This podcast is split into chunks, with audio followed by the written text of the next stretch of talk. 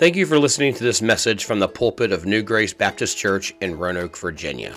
We hope the message you are about to hear is a blessing to you and your family. Uh, so he's, he's bouncing off the walls back there. I can hear him vibrating. All right. So, Luke chapter number five. This morning, of course, we are continuing to move towards our six year anniversary. And I want to ask you an important question as we begin. I've got a lot of extra questions to ask you, so this is not the main question, but this is one we all should have been thinking about, praying about, focused on for the last several weeks. Who is your one? We are, are looking for everyone to bring a guest. And look, you don't have to bring just one, you can bring 20 or 30. So you know, if you're like, well, I've got 15 people want to come, but Pastor said I could only bring one. No, you can bring more than one, but I want us all to think, who can I bring that needs to be here? And here's the thing: a lot of time, churches, they they we spend a lot of time transferring members. You know, it's like, well, I've got this friend. They're a great Christian. They go to a good church, but man, they need to come to our church because it's better. Look, I agree.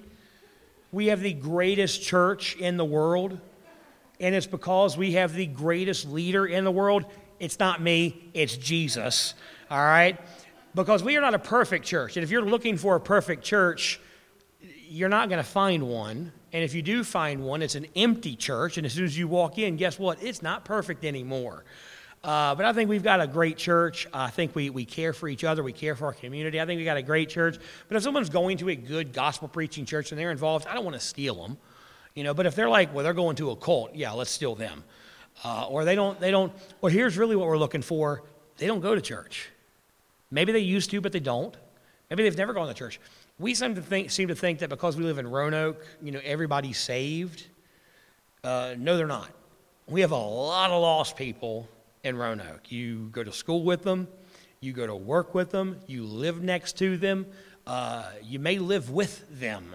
I'm not 100% sure. I'm talking about me and the woman I sleep with. Um, but anyway, uh, so we, we're looking for someone that, that God has laid on your heart. So you're like, well, I don't know anybody. Lexi does this to me all the time. She's always come, well, Dad, I don't have anybody I can invite. And I'm like, you play with our neighbors' kids all the time. And, uh, you know, you invite somebody.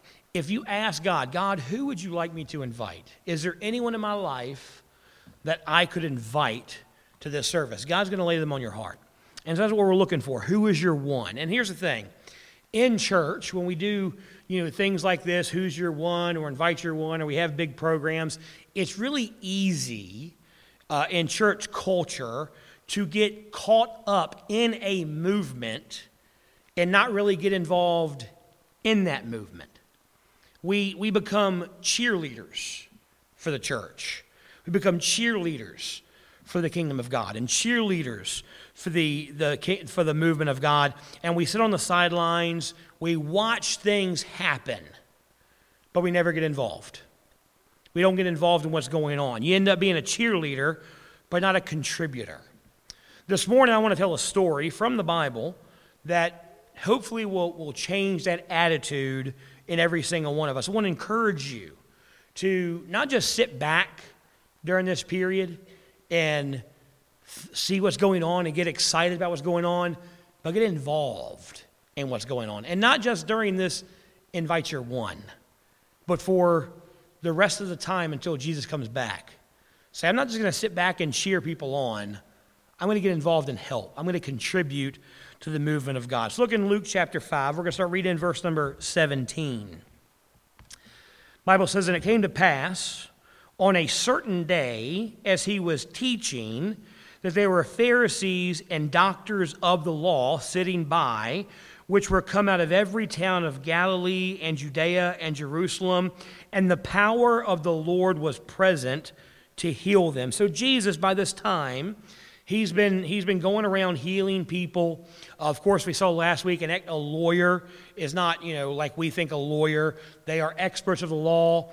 And so Jesus is going around, he's teaching, he's healing people. He's already gathered his first disciples, and he's kind of going from place to place, beginning his earthly ministry, starting to teach people that he is the Messiah starting to prove to people through his miracles and through the works he's done that he is the Messiah. And he's constantly encountering these experts of the law, these Pharisees, these, these religious leaders of the day. Now, a few of them are coming to Jesus and they're learning from him because they believe he is who he says he is. They're excited for what he's doing and they want to get involved and they want to jump on board. But the majority of them are looking for a way to discredit him.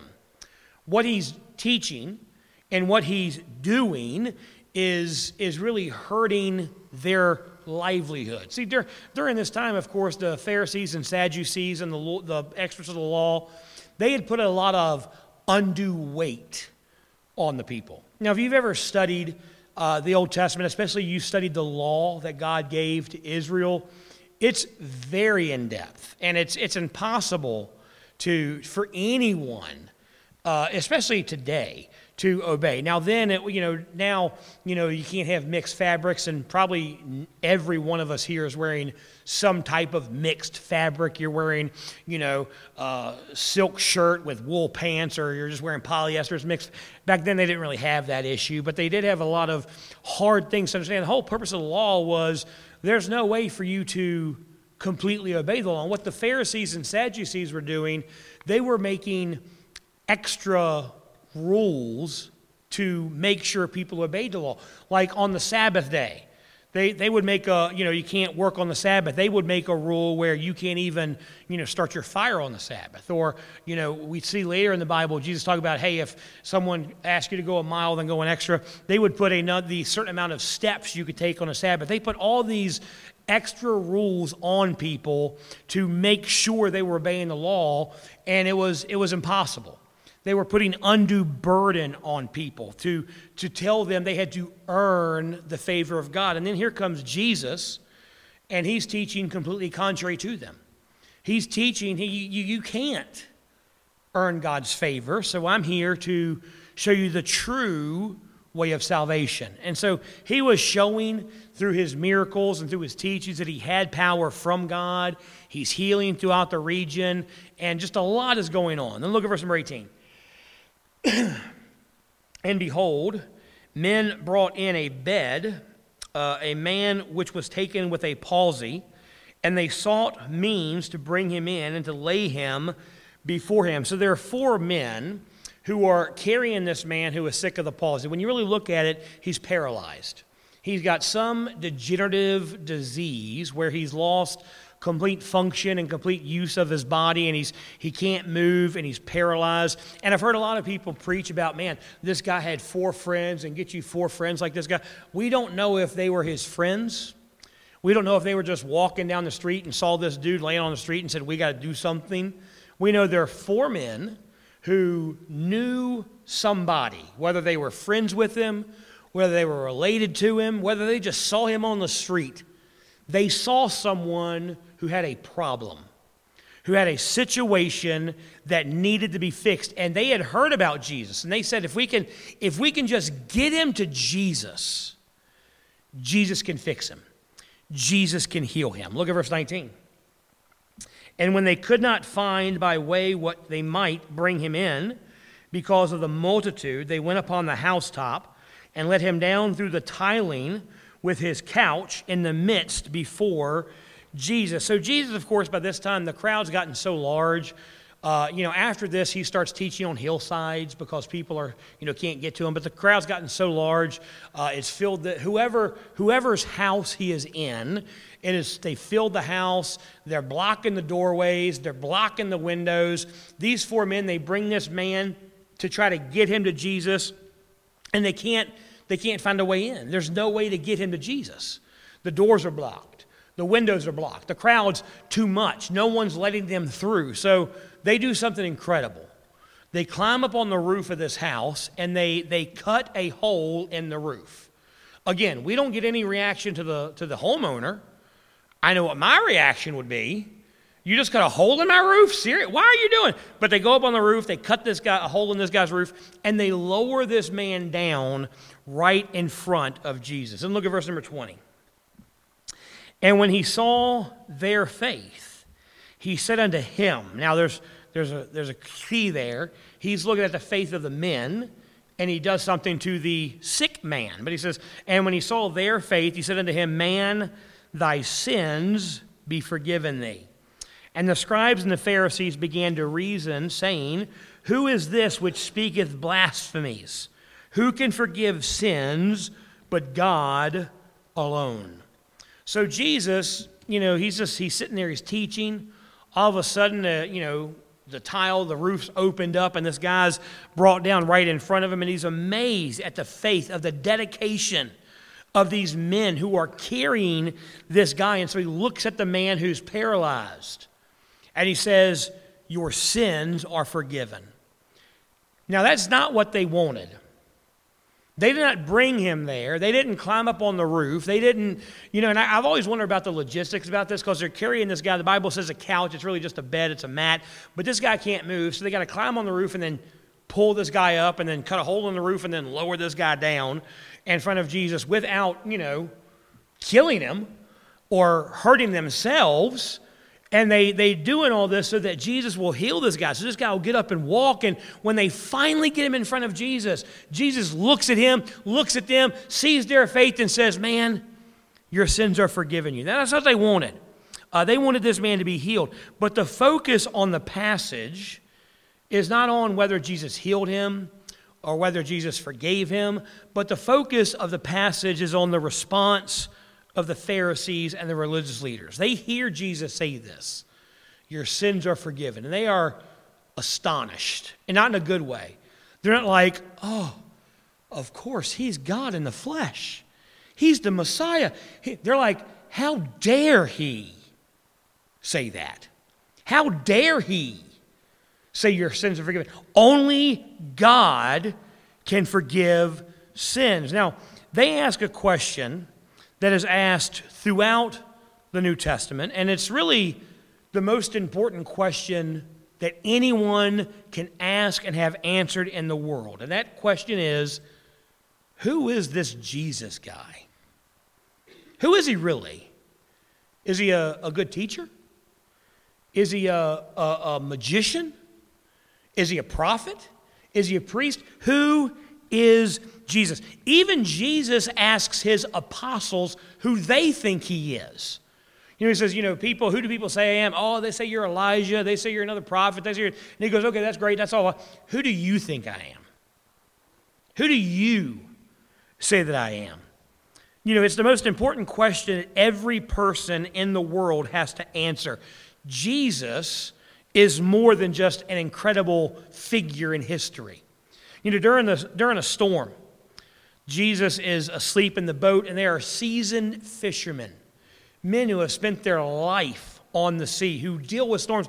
They are scared to death. And Jesus gets up and he rebukes the storm and says, Storm, be still. And the storm is just silent. It just, the storm instantly stops. The, the sea is instantly as calm as glass. And the apostles at that moment say, Who is this guy? That even nature obeys him. You know, who is this guy that the weather listens to him? And look, I'd have to do it too because I can't even get my kids to, I can't even tell my kids, be still, and they be still. You're not telling my kids, y'all stop fighting. You know what they keep doing? Fighting. I tell my kids, stop mess, stop doing that. You know what they keep doing? Whatever that is. You know, but Jesus here, he's getting storms to stop. I'm like, I can't even get kids to stop. Who is this guy that even nature obeys him? He heals people with his word. He's going to raise people from the dead. Who is Jesus? Well, of course, the answer is he's God. Creation obeys him because he's the creator. Death obeys him because he is the creator of everything. He is the all powerful, all knowing God. And of course, Jesus, in this, in this story in Luke, he knows what the religious leaders are thinking. And so look what happens in verse 22. but when Jesus perceived their thoughts, he answering said unto them, What reason ye in your hearts? Whether it is easier to say to thy sins be forgiven thee, or to say, Rise up and walk. But that you may know that the Son of Man hath power upon earth to forgive sins. And he said unto the sick of the palsy, I say unto thee, arise and take up thy couch and go into thine house. I love his response. You know, he knows what they're thinking. And, you know, they're not saying out loud, Who are you? or asking. He says, I know what you're thinking. You're thinking, Who am I to forgive sins? Well, what's easier? To tell someone your sins are forgiven or to, to heal them? What's easier? And just to, just to prove to you that I have power to do both, I'm going to heal him too. Looks at the man with palsy and says, Get up, rise, and walk. Then look at verse 25. and immediately he rose up before them and took that upon, whereupon he lay and departed to his own house, glorifying God. And they were all amazed, and they glorified God and were filled with fear, saying, We have seen strange things this day. So this guy gets up, he picks up his bed, he walks away. Everyone is amazed. Now, there's a few things I want to point out in this story as we prepare for anniversary service, but I want to focus on the four guys on the roof.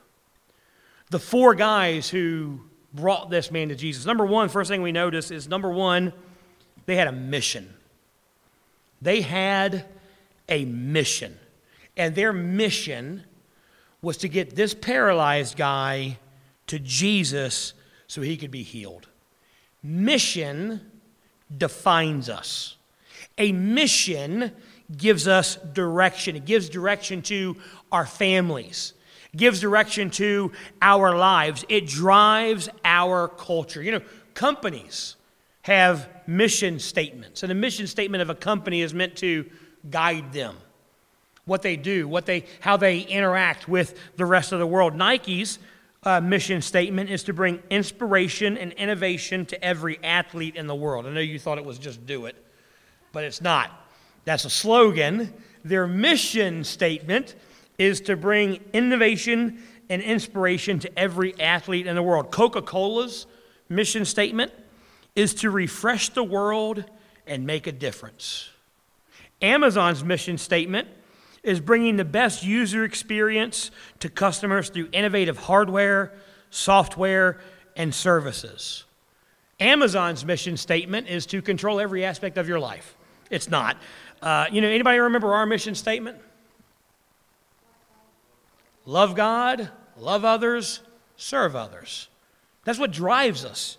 That's what compels us. You know, sometimes your, your family has a mission statement. Our family has a mission statement. Our family's mission statement is to treat our, our family as good as we treat our best friend. And if we live by that mission statement, I feel bad for our kids' friends because they treat them poorly. That's what I got to say. Now, look, we don't, we don't, you know, always follow it, but we have that, that, that mission to, to guide how we treat each other, how we act with each other. Uh, mission gives us guideline. It keeps us focused on what matters most to you or your family or your company. You know, if you, you go outside your company's mission statement, even if it's for something good, your, your boss will reel you back in and say, hey, look, that's a good idea, that's a great, but that's not, that doesn't follow with our mission. That's not what we're trying to accomplish. You know, even if what you're doing is good, if it doesn't follow the mission, it's not allowed. You know, Instagram is more than an app. Instagram is a company with a mission statement. Their mission statement is to capture and share the world's moments. And look, we do that all the time. Pull out your phone, snap a picture, post it on Instagram. You are following Instagram's mission. You are doing exactly what they want you to do with their, with their company. Facebook, their mission statement is giving people the power to build community and bring the world closer together. Now, look, whether the community Facebook is building is one the world needs has yet to be determined, but they have a mission. Jesus had a mission. His mission is found in Luke 19:10. For the Son of Man has come to seek and to save that which is lost. These men, they had a mission to get this man to Jesus so that he could be healed. It drove them, it moved them, it gave them the focus they needed to get the job done no matter what. So, what drives you? You know what? pushes you forward in life? Having a good job? Having enough money for a retirement? Leaving an inheritance to your children? Look, all those are good things. There's nothing wrong with them. Those are good things that God wants us to have. But what drives you spiritually? What kingdom goals do you have? You know, if you're, as a parent, is your goal that your kids would fall in love with Jesus? If that's your mission, then everything you do should be to reach that goal. You're going to work hard every day to show your kids the love, the grace, the mercy that God has for them. You're going to do everything you can to show them His beauty, and you're going to pray that they would give their heart, that they would give their life to Him. Jim Cymbala is the pastor of the Brooklyn Tabernacle.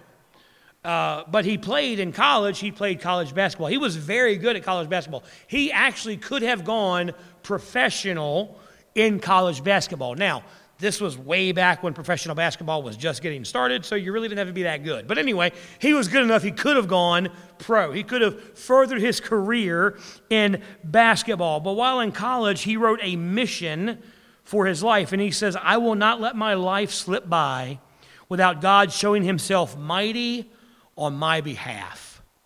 These men had a driving force that was their motivation, and it was getting this man to Jesus. As a follower of Jesus, our mission is the same as his to seek and to save that which is lost. Our mission should be to be used by God to see the lost come to a saving knowledge of Jesus Christ, to get the spiritually sick and crippled to Jesus. They had a mission. Second thing they had they had an expectation. They had an expectation. They believed, they expected their mission to be successful. Mission moved them to action. They expected God to do what only God could do. So they took a risk. You know, maybe Jesus wouldn't heal him. Maybe they wouldn't be able to get him to Jesus, but they took a risk. Men throughout the Bible have taken a risk to see God work through them. I think of Joshua. You know, Joshua, of course, is the leader of Israel after the death of Moses. Moses, the most revered leader in Israel's history up to that point. He's the one who led them out of slavery through Egypt. He's the one who, as they stood on the banks of the, the Red Sea, that stood between them and God and saw the Red Sea part because God used him. They're the one that, he's the one that they're on the, he's on Mount Sinai in the presence of God, getting the word of God. He led them through the wilderness. He, he you know, prayed and manna came from heaven. Moses, the one who prayed and water came from a rock. He is God. He is the most incredible leader Israel's ever seen, and now he's dead and Joshua's taking over. And Joshua is given the incredible task from God cross the Jordan River and conquer the promised land. But the promised land is full of enemies. Their first task is to defeat a city called Jericho. Jericho at this time was the most fortified, well defended city in the world. Many archaeologists and Bible theologians believe that the walls of Jericho were so thick, it was as wide as a four lane highway.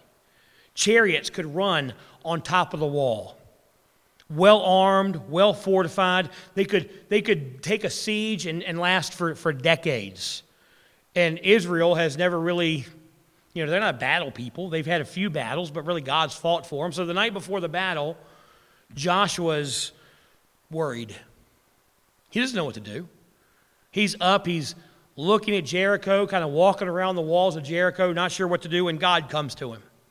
And God tells him, says, This book of the law shall not depart out of, thou, out of thy mouth, but thou shalt meditate therein day and night, thou, that thou mayest observe to do according to all that is written therein. For then thou shalt make thy way prosperous, and then thou shalt have good success. Here's what God told him Joshua, I've given you everything you need to not only be successful, but have the courage you need to do the job. To have the courage you need to guarantee you success. Stop worrying if you are good enough because you're not and just start trusting me. So Joshua's first task, of course, to conquer Jericho, and God gives him a plan, and it is an incredible plan. Joshua, you're going to march around Jericho every day, once a day. Don't say a word, nobody talk. Every day, just march around the wall. On the seventh day, march around seven times, blow some trumpets, yell real loud, and boom, you're going to be victorious. Look, if I, have heard people try to explain this like, well, the, the marching of the several million Israelites around Jericho weakened the foundation of the walls, and so the foundation got so weak from their marching that when they blew the sound, no, no, no. God gave them a stupid task, but they did it, and God gave them the victory. On the seventh day, God showed himself powerful. Here's the question what do you do when God gives you a task that makes absolutely, positively no sense whatsoever? When you pray, God, who's my one? And God says, You know that person in your office that's just anti God, that seems to hate God? They hate you because you seem to be, you're a Christian, or, you know, they just, they're, they're anti. That's the person I want you to invite. You think, okay, God, I think I got my wires crossed. You meant the sweet old lady that, you know, prays for me every time I walk by. That lady, no, no, no, no. The woman that seems to hate God, that's the one I want you. What do you do when God asks you to do something that makes no sense? Do you, do you trust Him? It took risk for these men to trust God. It took risk for Joshua to trust God. They trusted God was going to work. They took a risk, and guess what? God came through. A couple chapters later, they're in a battle, and the battle's going long in the day and the sun is starting to set. And so, you know what Israel and Joshua do?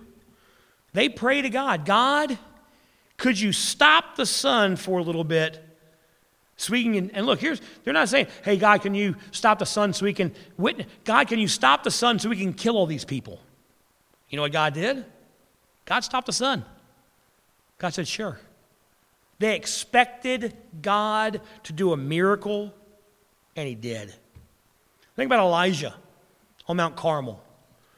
Israel at this time is just in, engrossed in Baal worship. The king and the queen have brought in these false prophets, and the, the prophets of God are, are hiding and they're running. And so Elijah says, Hey, let's bring up all the prophets of Baal, and brings up 400 prophets of Baal on Mount Carmel. And he says, Let's, cha- let's have a challenge. You pray for your God to start the fire. I'll pray to my God to start a fire to see who's, who's really the true God. And so the prophets of Baal, they build this altar, and they're, they're praying for hours. They're cutting themselves, and Elijah's just under a tree making fun of them. I mean, when you read the story, he's like, maybe, your maybe your God's in the bathroom. Maybe he's got some problems. Leave him alone. He'll be back soon. But just making fun of him. Nothing happens. Finally, Elijah says, all right, it's my turn. Goes out, prays a short prayer. Fire comes down from heaven, engulfs the altar, engulfs the whole thing.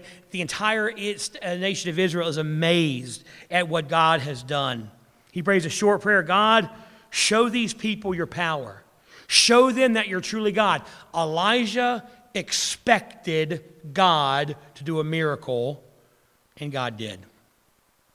You know why God doesn't do so many miracles today? We don't expect Him to. We don't think He will. So we don't even ask. We don't even try. Think of Shadrach, Meshach, and Abednego.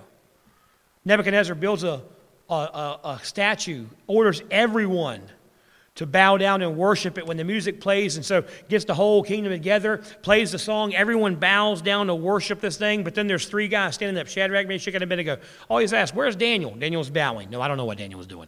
But anyway shadrach standing up so he brings them before him and says look i'm going to give you one more chance. When i play the music you bow down and worship and they say look you can play as much as you want to. You can order as much as you want to. We believe god is going to deliver us. But if he doesn't we're still going to trust him.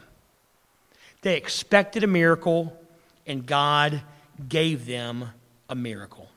They expected God to protect them, and he did. You know, Hebrews 10:39 says, "But we are not of them who draw back unto perdition, but of them that believe to the saving of the soul." Here's what that verse means. We don't shrink back from challenges.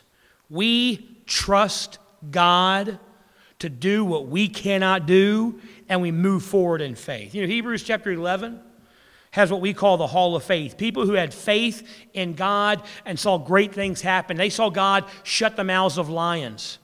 They saw God, you know, save humanity after building the ark. They saw God give them children in their old age.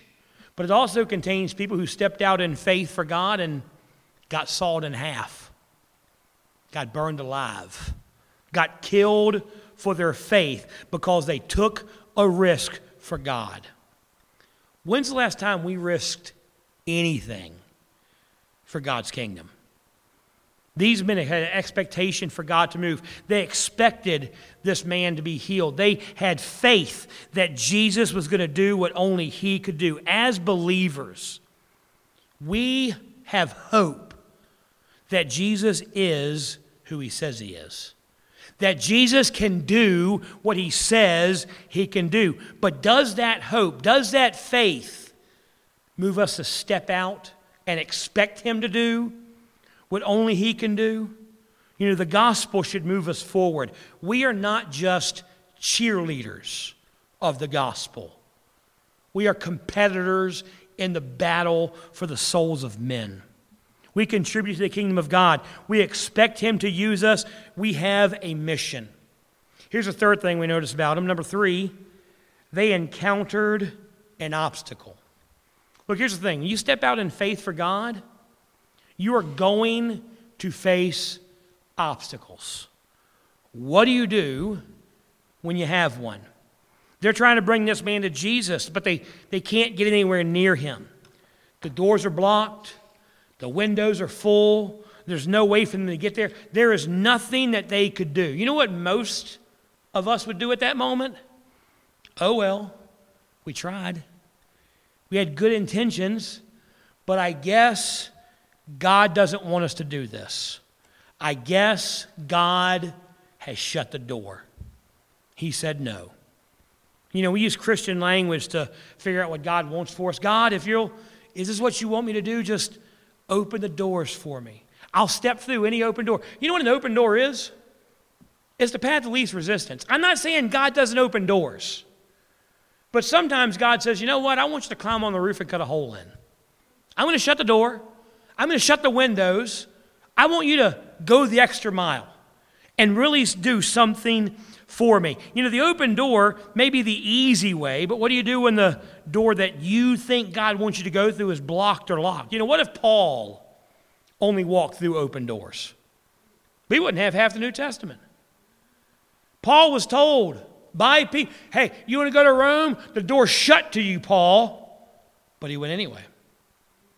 He did what God wanted to do. He was flogged, he was beaten, he was shipwrecked, he was jailed, he was eventually killed. Does that sound like walking through a bunch of open doors? No. He encountered obstacles. Sometimes an open door doesn't mean God wants you to go through, and a closed door doesn't mean God wants you to quit. He may want you to climb on the roof, cut a hole through, and get the job done. Sometimes God wants you to do more than is expected to get people to Jesus. You know, I graduated from Bible college. I found a lot of open doors in ministry. I had a job offer to go be an assistant pastor in Texas. But, you know, it's Texas. They're weird down there. It's all bigger in Texas. Yeah, it's crazier in Texas, too. Uh, I had a job offer to go be a youth pastor and an assistant pastor in the Upper Peninsula of Michigan.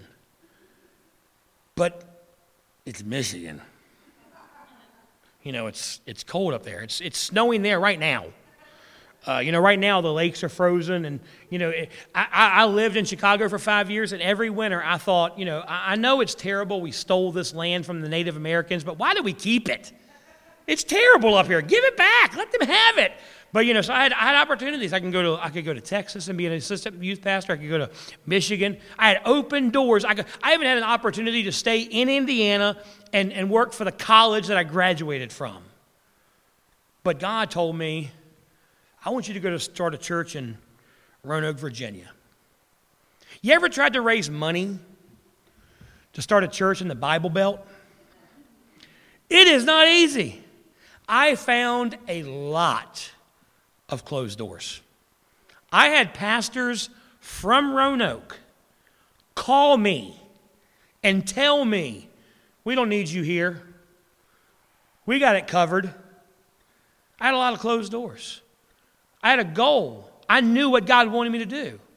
And I am grateful, you may not be, but I am grateful that I said, you know what, God, I know this is what you want me to do. I don't care. No, look, I found a lot of open doors too.